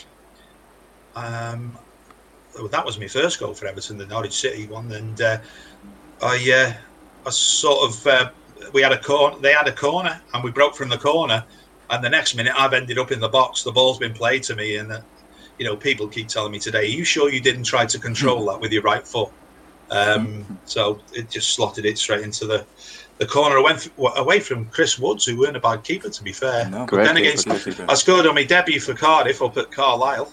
Uh, I'd never been up for a corner before in my life, so for me to get a header and uh, it nearly never made it over the line. It was that muddy, but uh, I think we had a we had a good crew up there that day. There must have been about 1,500, that's- 2,000. That's a that's a long trip, by the way. That is a longest Yeah, trip in the oh. world, by the way.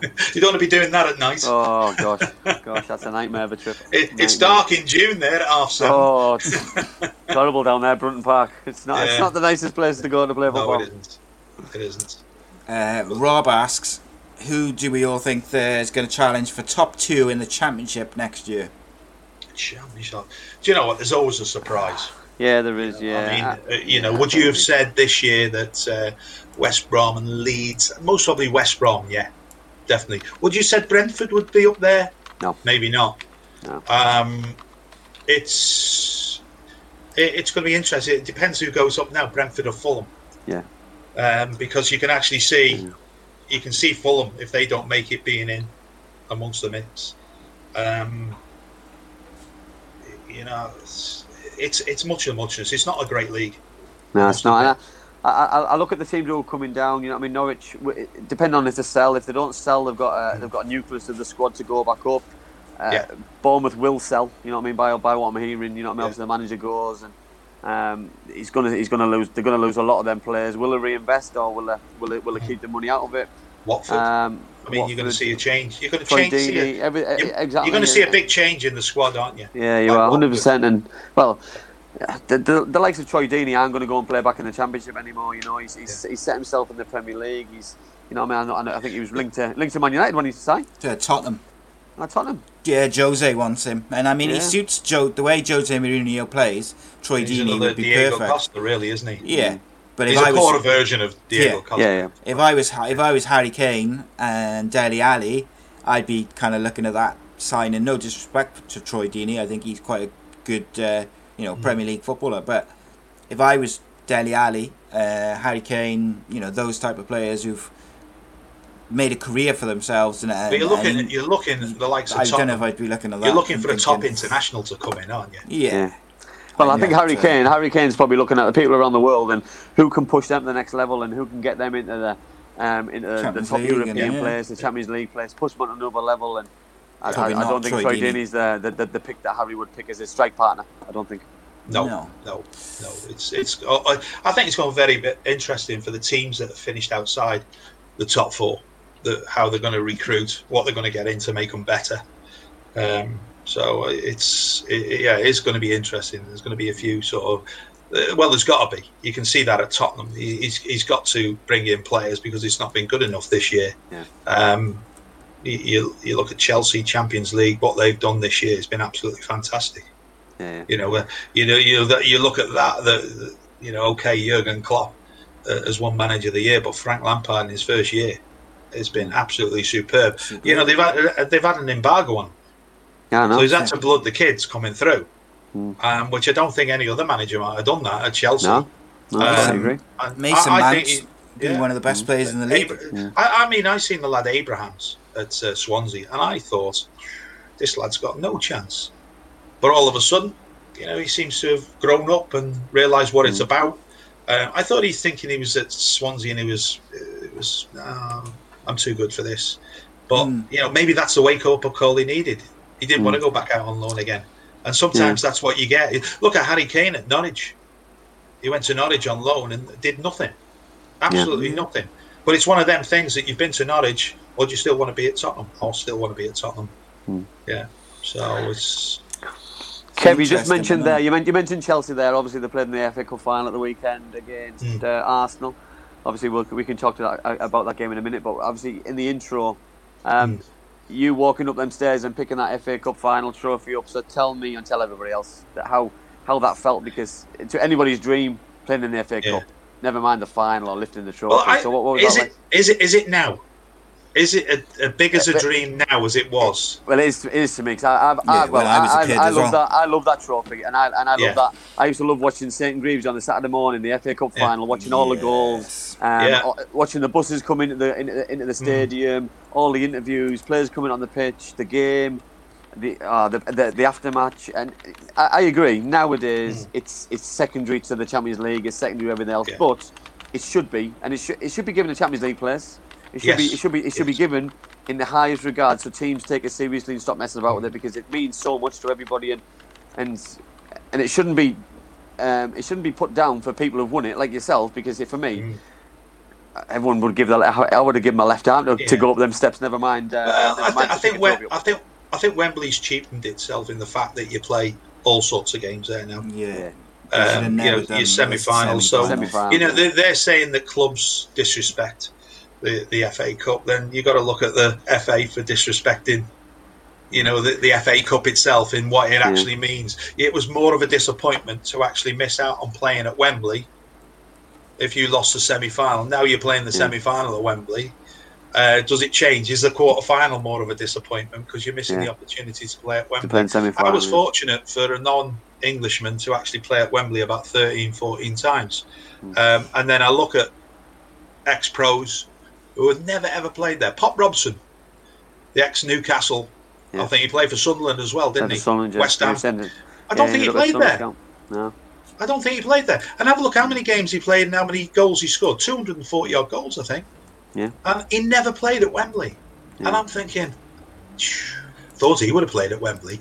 Yeah. Now, you know, you could be a third division player now and make four appearances at, at Wembley, five appearances in, I looked. in Uh, playoff I, I finals watched. and things Uh, like I watched the game. I watched the game at the weekend. So it was uh, Harrogate Town against Notts County, and, and some of the players there they played. They played at Wembley five times, and I'm, I'm, I'm watching. I'm watching the game, thinking. I didn't get to play. I didn't get to play at Wembley once. I was. De- that's Well- one. It's never a regret because you, you can't. You, you, you can't. You can, it's never a regret. It's just just Yeah. a disappointment, you know. But it's. No, I that, think- the- I think that, you just that said season was cheap. just an cheap, unbelievable innit? season, Andy. The way that it all sort of, and I remember after about the fourth round, um, Howard turned to me and he says, uh, "You know what year it is, don't you?" And I went, "No," and he went, "It's the year of the rat," and that's all he kept saying to me. Every time I played, "Year of the rat." It's the year of the rat. And uh, I think this uh, the the what's the name game we played Liverpool in the um, it, what the Milk Cup or Yeah. the Woods Cup or what it was in the, the final at Wembley, and I think that was the taste. And and to lose that, we had a taste. We had a taste, and then uh, you know you win your first, you know, uh, uh, your first trophy, and that gives you a taste for more. But you know, to go and walk up, it's something that you dream of as a kid, doesn't it? To go up them Do you think that's the catalyst then, Kev? Because you just said there about getting beat by Liverpool in the in the in the League Cup. So was that the catalyst then to Yeah. to want the success? Well, the the, the catalyst, the, they were such a good side. Yeah, oh, yeah, world in the class. eighties, hmm. early eighties, late seventies, well seventies, hmm. eighties, Yeah, yeah. and we played them at Wembley. We drew at Wembley and played at Man City then in the, the replay. But we were a match for them. We matched them, and we knew that we could upset them, and we could match them. So that's you know when that when you've got that belief. I think we were going into games before in the past and not real, not thinking we were going to win that game. But that changed, I think, the mindset. But it was just great, you know. Like I say, I I grew up, you know, on the on the park field, sort of playing football. You used to play an FA Cup game or or whatever, and then, but you know, I was I was I think I was the second youngest person to go up them steps as a captain. I Yeah, think yeah. Bobby Moore was the other one. I don't think there's anybody else been No. younger than than me now. No. I think No. Steven Gerrard could have done it a couple of years uh, way back, um, but that would have been at Cardiff. it wouldn't have been at Wembley. Yeah, no, no, no, Um, but I don't know if you knew. I, don't think it. Ta- I don't think it takes the. I don't think it takes the. Um, uh, the, the the positive of it, but I think Wembley's just so.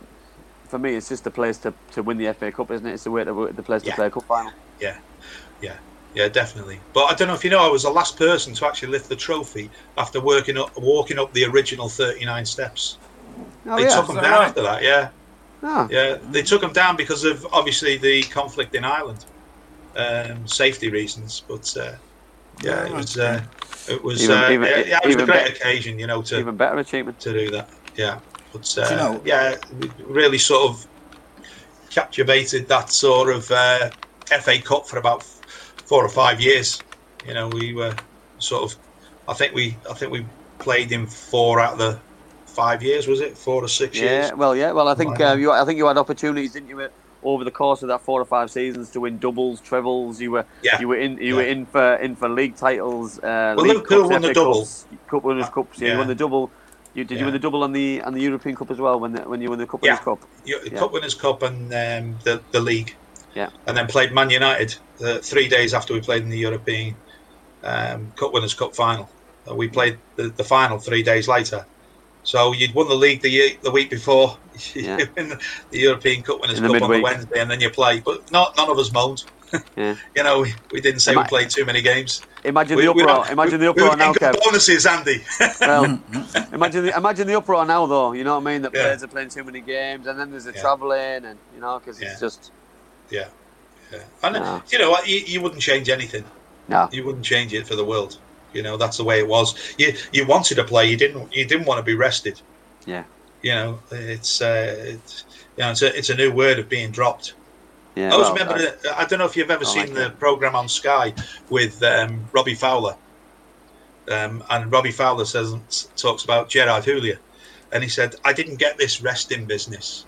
He said Gerard used uh, Houllier used to say to me, he "says I'm not playing you this weekend. I'm resting you." But he used to run me nuts off in the week. Why am I running me nuts off if he's resting me? yeah, exactly. It doesn't- doesn't make sense, does it? no, it doesn't. Because that's the, Doesn't. that's, that's the thing, isn't it? Because yeah, and, and a lot, what, what what teams do, don't they? Because they do a lot of running after games. So you know, what I mean, I'm gonna I'm gonna rest you this week because you've looked tired over the last couple of weeks, and after the game, you don't get on, but you run Yeah. and you work You're harder than you up. would have if you if you'd have played in the game. So Yeah.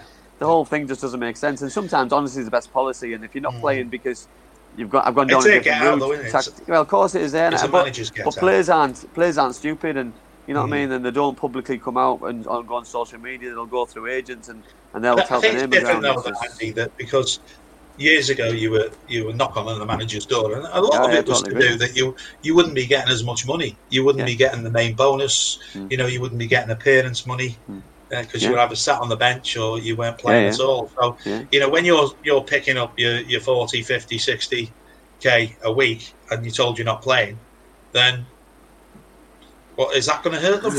No, no. But, Only your but pride. also, and if, you- if you think about it, there's not that many that have got pride these days. The No, that I totally, play. totally agree. But also, Kev, uh, uh, managers or were managers a lot more approachable back in the day. I, I know they were for me. You know, what I mean, I could go and knock on a manager's door, ask personal questions or get some answers that I want for questions. But I, I don't see now managers are that approachable. You know that they're. No. Did Um, you do that with Dave Jones and knock Did I- on his did I- door and ask him? Did I do it? I went. Yeah. I did knock on his door. Yeah, I didn't Was normally. that when you but- fell out? Was it when, when you knocked on his door? Yeah, I knocked on his door a little bit too hard. Knocked on his door a little bit too hard and ended up Did falling you? through it. Yeah, Did you? yeah, a little it, bit. Yeah. it was his yeah. scary eyes, was it? Yeah, me and Dave, me and Dave didn't see eye to eye. I tell you, Didn't you? at all. I was at Dave's all. apprentice at No. Everton. At all. Oh, yeah, it? didn't It see was, uh, to eye. yeah, oh yeah, you used to, I, I always remember that knocking on the door, and the first face you seen was Dave Jones, and them scary eyes. He's uh, and, and listen, it's the We're same trying as to any get manager. Kevin. It's uh, oh, we're trying desperately Yeah. to get him on, aren't we? It's Yeah. uh, for me the the respect is is is I respect people's decision because they're, they're quite upfront about it. It's just I think sometimes when you when you're a young lad, you take it to heart a little bit what, what things are said. But I think when you get as an adult, you respect people's honesty because honesty is the best policy. Because when you say Well, how are Oh, you going to learn? you- you- exactly. Because now, like now you now you're being rested or or or, or, or we're doing this. You're not. You're getting dropped because you're not being Yeah. good enough, and that's the Yeah. that's what it is. Or you or you, Oh, you haven't done this, you haven't done that. Yeah. All right, now if and if you're a good pro, you'll go away and you'll work Yeah. on them things. Yeah, Yeah, exactly, definitely. exactly. Because uh, how are you how are you going to get back in if you don't know what you've done wrong? Mm. How are you going to be able to get better to get back in to impress again? Exactly, exactly. Never going to happen. Never going to No. happen. Um, Kev, who's the best player you've ever played with, uh, club level and international? Big Nev, What a legend. Big Neville Southall, no doubt about it. Legend, Best I've ever seen, legend. He was and. I haven't seen uh, too many people come anywhere near him. Um, What was so special about him, Kev? watch him train. Yeah. It was scary because Nev wasn't the biggest. No, I he wasn't the biggest person. um, he was about six foot two, but he made the goal look small. Just made it small, and we had like decent um, standby keepers. You know the, the um, Mick Stowell, Hmm. who went Good on to play Mick, for yeah. Wolves and, Wolves, uh, and yeah. Leicester. You know he's at Yeah. Leicester now. Um, uh, he was a great keeper, but he knew that he wanted to play first team football, so he he left. Um, but when them type of people went into goal, all of a sudden there was balls going in the back of the net from everywhere. Hmm. But when Nev went in, he, he, I remember him once, and he uh, on international duty. So, and he we had a shooting session, and he had his hands behind his back, and he was chesting and heading balls around the post. It was like just. I- I, I've never, like I say, he's uh, he's, he's a one-off. I feel, and uh, he, I, I think for about an eight-year period, most probably the best in the world, from about 84, 83, right the way through to 91, 92 he was the best about. Unfortunately, you know, you look at him now and you, you can't believe that he was a keeper.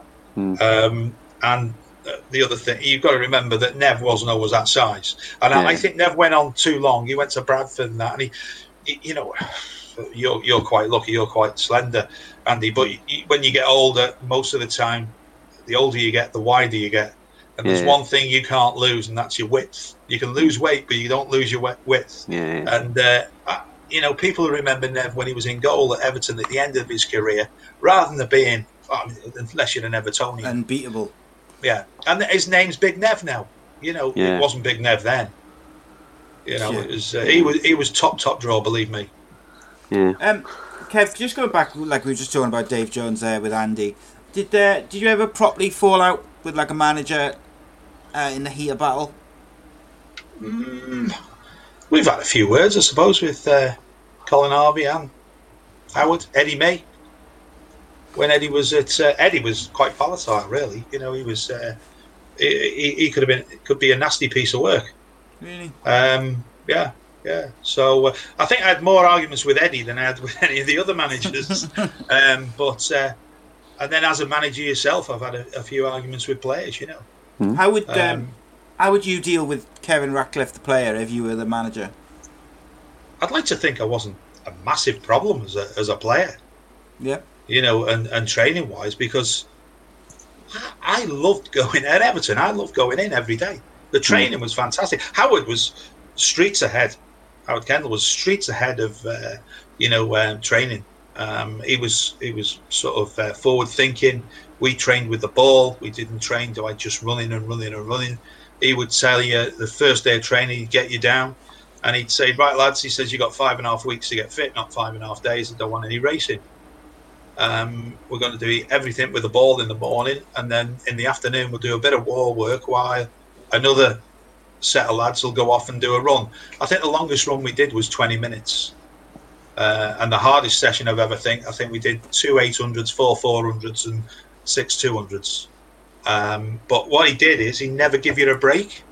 If the break, if you had a break, we we trained for about an hour and a half in the mornings. We had a 15 minute break with a cup of tea or a, or a juice or whatever you wanted, and then we went straight into the into the afternoon session around about 12 o'clock, half 12, um, and then we'd be finished within an hour.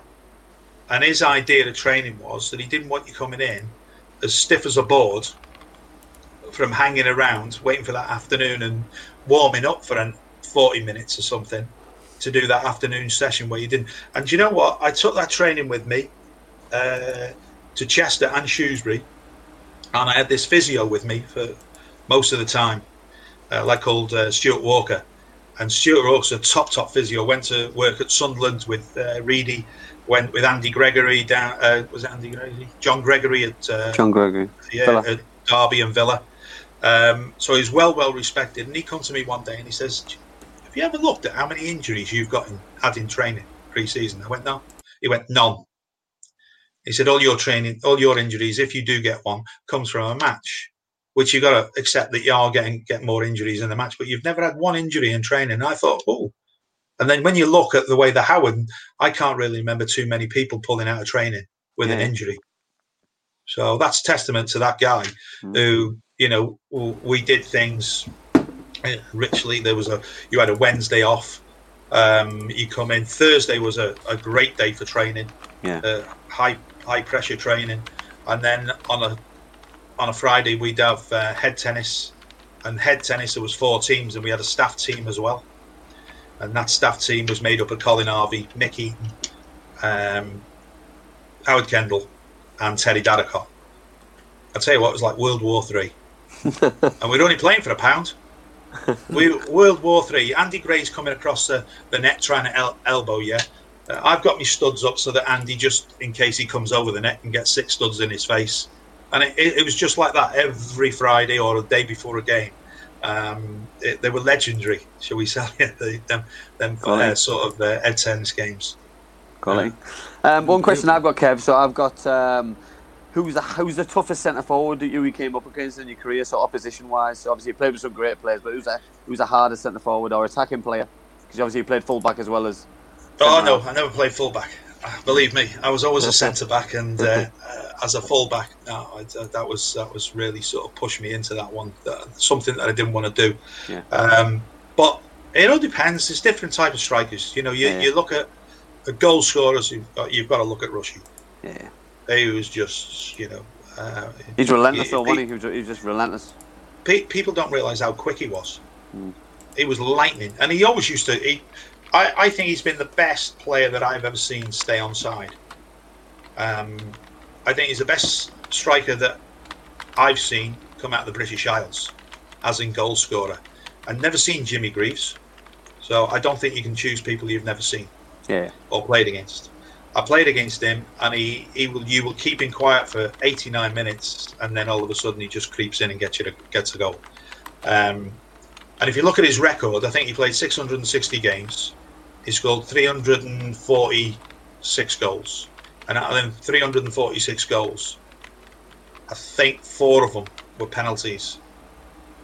You think of Shearer, Lineker, Yeah, I, Owen. can't, I can't. I can't recall him scoring many penalties. Right, Like, yeah. right. Now you say, it, yeah. uh, Henry. Yeah. How many goals? Alan Shearer scored 260 goals in the Premiership, and I think there was 55 yeah he penalties. scored loads of penalties. Yeah. So Mm. you know when you look at it on that, Mm.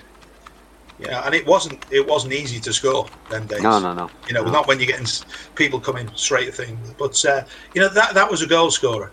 You know that you played against. Then you played against the technical guy, and by far the best was Kenny Dalglish.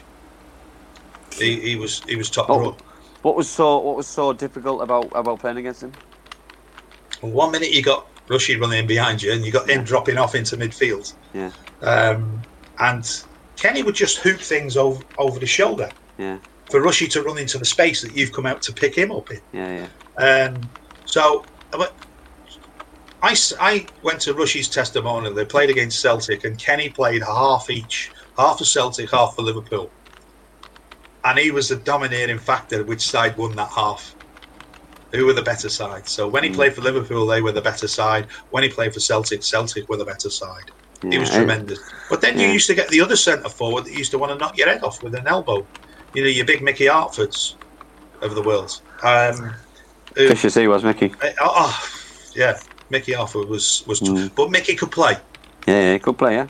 Um, and then there was a legendary Billy Whitehurst, who uh, just didn't want to mess with Billy. Yeah, well done, Billy. Great game. yeah, yeah, yeah. Yeah. Yeah. When you, when you, when Yeah. you say about Rushy, I was uh, obviously it was a great privilege for me because I, I made my full debut at Anfield on Rushy's last game at Anfield, and it, we we gave him the guard of honour, and it was just Mm. oh, it was just the most surreal thing in the world. That Yeah. the career, every oh, just the the, the, the send off he got was just ah. just second to none, and something that it was just totally deserved. You know, that it was just. Yeah. I know he went on to. I think he went on to Leeds after that, didn't he? He went down Yeah, Road. I, I think his record after he left Liverpool was poor. I don't Yeah. think he scored at Wrexham. He played for Wrexham. I think he played well over 30 games for Wrexham, never scored. I think Leeds, I don't think he scored. I think they played him out on the right wing at Yeah, Leeds. I, I- can't really remember having at Leeds. I know, I know, it was a, I know it was obviously the Premier League, but it was. So if you uh, think for about evolving, 50, 50, 40, 50 games, he might not have um, been as prolific as when he was at Liverpool, but he Yeah. certainly was there. Yeah. You know, and you know what? When he was a kid, um, and we were in the Welsh squad together, he, oh, he was. You would think he was so far away from being a top top player, and then all of a sudden he got that chance. I think it was at it was at Villa Park against West Ham. Um, would that have been in the semi final or the final replay of one of the cups? And he was outstanding. Hmm. And I thought, where's that touch come from? Yeah. You know, he, all of a sudden he, he must have just got this confidence, and you know, he, the ball was sticking to his feet. His passing was better. His movement was better. Well, he always had the movement, but uh, you know, he, he was he was a top player. I think that's what uh, that's that's what I love watching him. His movement and and how, de- how deceivingly quick he was. You know, what I mean, the people would Mm. Yeah. would think they could leave space in behind, and his his movement would, would got him one step ahead and one yard But he used to make that arcing run. back for him. Yeah, his movement. You know the arcing run, and do you know what? Do you know what he did? So if he was on, I was left-sided centre back. So if he was on my shoulder, he'd be on my left-sided shoulder, right? But he was like a little bit deeper. So we used to play a high line. So if he was deeper, I'm thinking he's offside. But what he was doing is he's taking his line off the other centre back. So he's making Yeah. sure he stays on by the centre back or the right back Yeah. not me. Hmm. So, and that's what he was very good at. So then, Yeah. what he used to do is arc his run, so that he's like going sort of you know round that way to where he's going forward to come back um, to make that run. Which he he timed it. But when you got Souness and Dalglish putting them balls into an area, you know, not to feet, Ah. he was looking to he, he was Yeah. looking for that space over the top. Yeah. Oh, you, you, listen, he still had have the movement, but the balls to him as well. The people who are putting balls Yeah. to him is just unbelievable. Yeah. Well, uh, that's what that's the excuse that I make for him when he went to Leeds and uh, and Wrexham that he wasn't having the quality of balls coming through. Yeah. Um, Kev, okay, just to finish off, I'm going to ask you probably the most random question you've ever been asked in a in an interview ever. I doubt you've ever been Go on. asked it. So on. uh, I thought I'd finish on something fun and a bit weird. Um, if you could tr- change one drastic rule or thing about the beautiful game to make it more exciting or appeal to different people, whatever it may be, what would it be and why?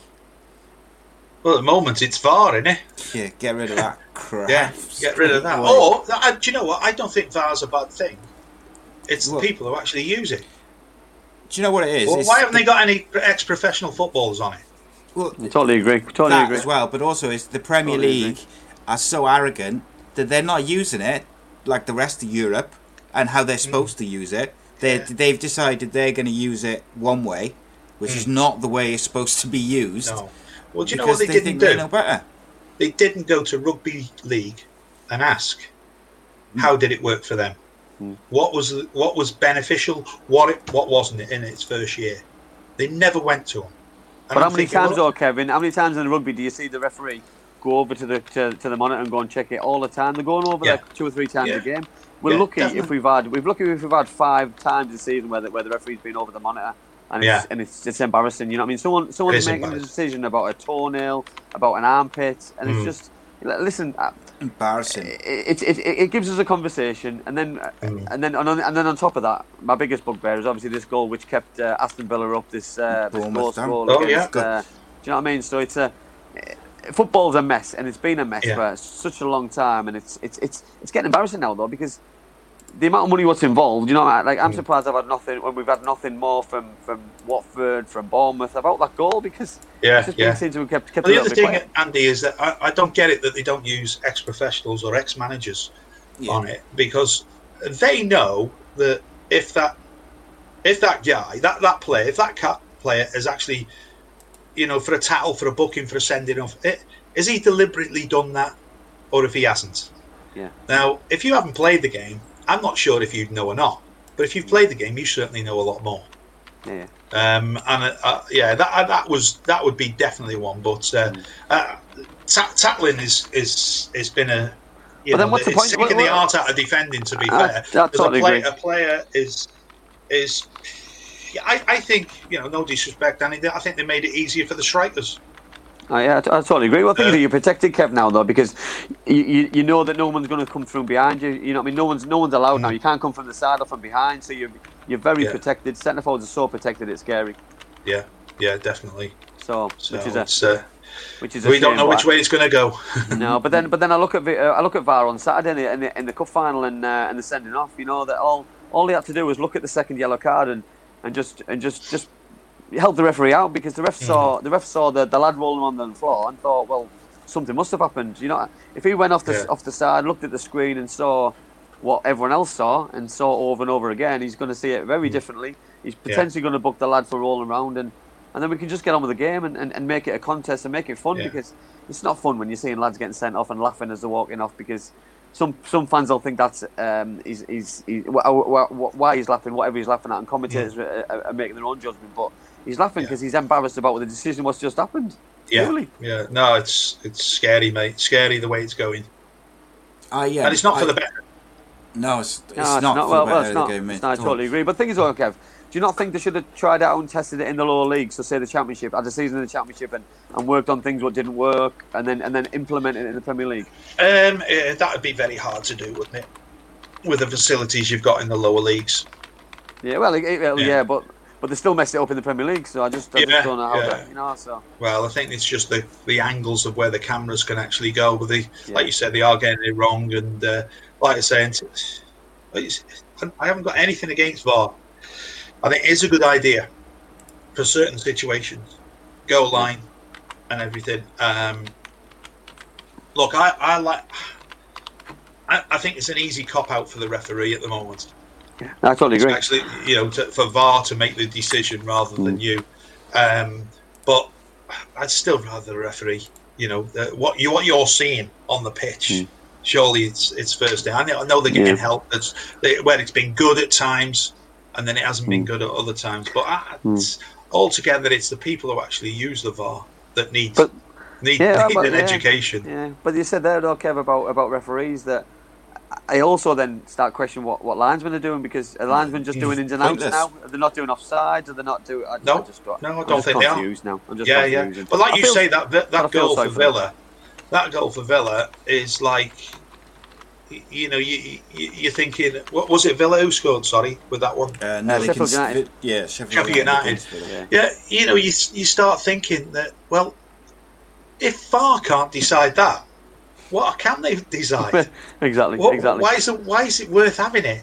exactly. You know, but No, like you totally said, agree. why isn't the, why isn't the referee haven't got, hasn't gone over there? Because he's trusting VAR. They've got Yeah. a better idea that if Yeah. all the ball, that's a difficult thing. Yeah, If all the ball's gone over or not. Yeah. So the referee, you know, has just stood back. Let VAR, VAR can't get that wrong, and they have.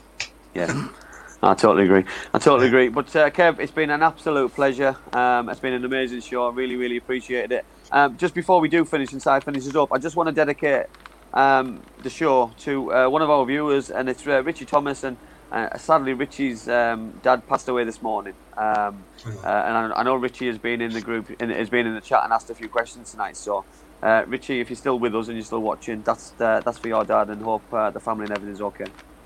Top man, I echo that. Echo that indeed. Yes, um, Kev, it's been an absolute pleasure, my friend. I really, really enjoyed it. I could speak to you for another two and a half hours. Yeah, I could. Just, I could. uh, just it's non-stop. been amazing. It's been amazing. We, uh, we haven't we haven't even covered half the stuff we uh, we had planned. It's just but that's Yeah. uh, it's all good. Um, so we thank you for joining us. Thank you to everyone who's uh, tuned in and a like, and of course a big thank you to uh, Black Diamond Sports and Bespoke Financial. Uh, check out the YouTube channel. We've got lots of shows coming out this week with uh, lots of different guests and stuff. And um, we also have Friday evening the Andy Campbell Championship Show, where myself and Andy will be joined by several uh, fans of different championship clubs as we review the season. So tune in for that, 7 o'clock Friday, live. And uh, we will see you all next week. Thank you, Kevin. Thank you, Cheers, Andy. Bob. See Cheers, you, Kev. uh, Cheers, see Andy. soon. Cheers, Thanks, Bob. guys. And uh. My mummy and daddy have been talking about life insurance. It sounds like something to protect my brother and me, but I don't really understand. Then my auntie Louise told mummy about Bespoke Financial Teesside. She said they're a local company who helped her with her life insurance. Mummy got in touch, and because they're based locally, a man called Darren was able to come to our house. He was really friendly. Darren stayed for a cup of tea and made it all really easy to understand. He said that life insurance will protect our home and family if anything bad were to happen. Like if mummy or daddy got sick, then we'd get enough money to take care of us, and our house would be paid for so it wouldn't get taken away. After an hour, Darren said goodbye, and mummy and daddy seemed a lot happier. Once it was all sorted, we could all relax and watch a film together as a family. I don't know why they didn't do it sooner.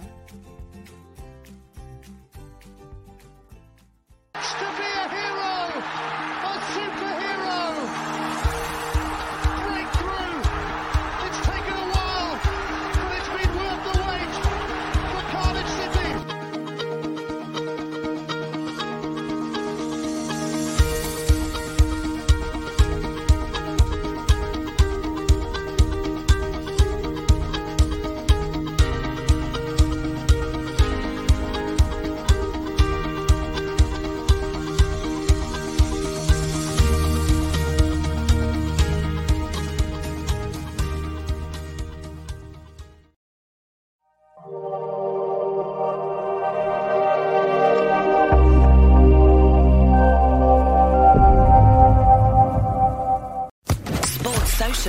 Podcast Network.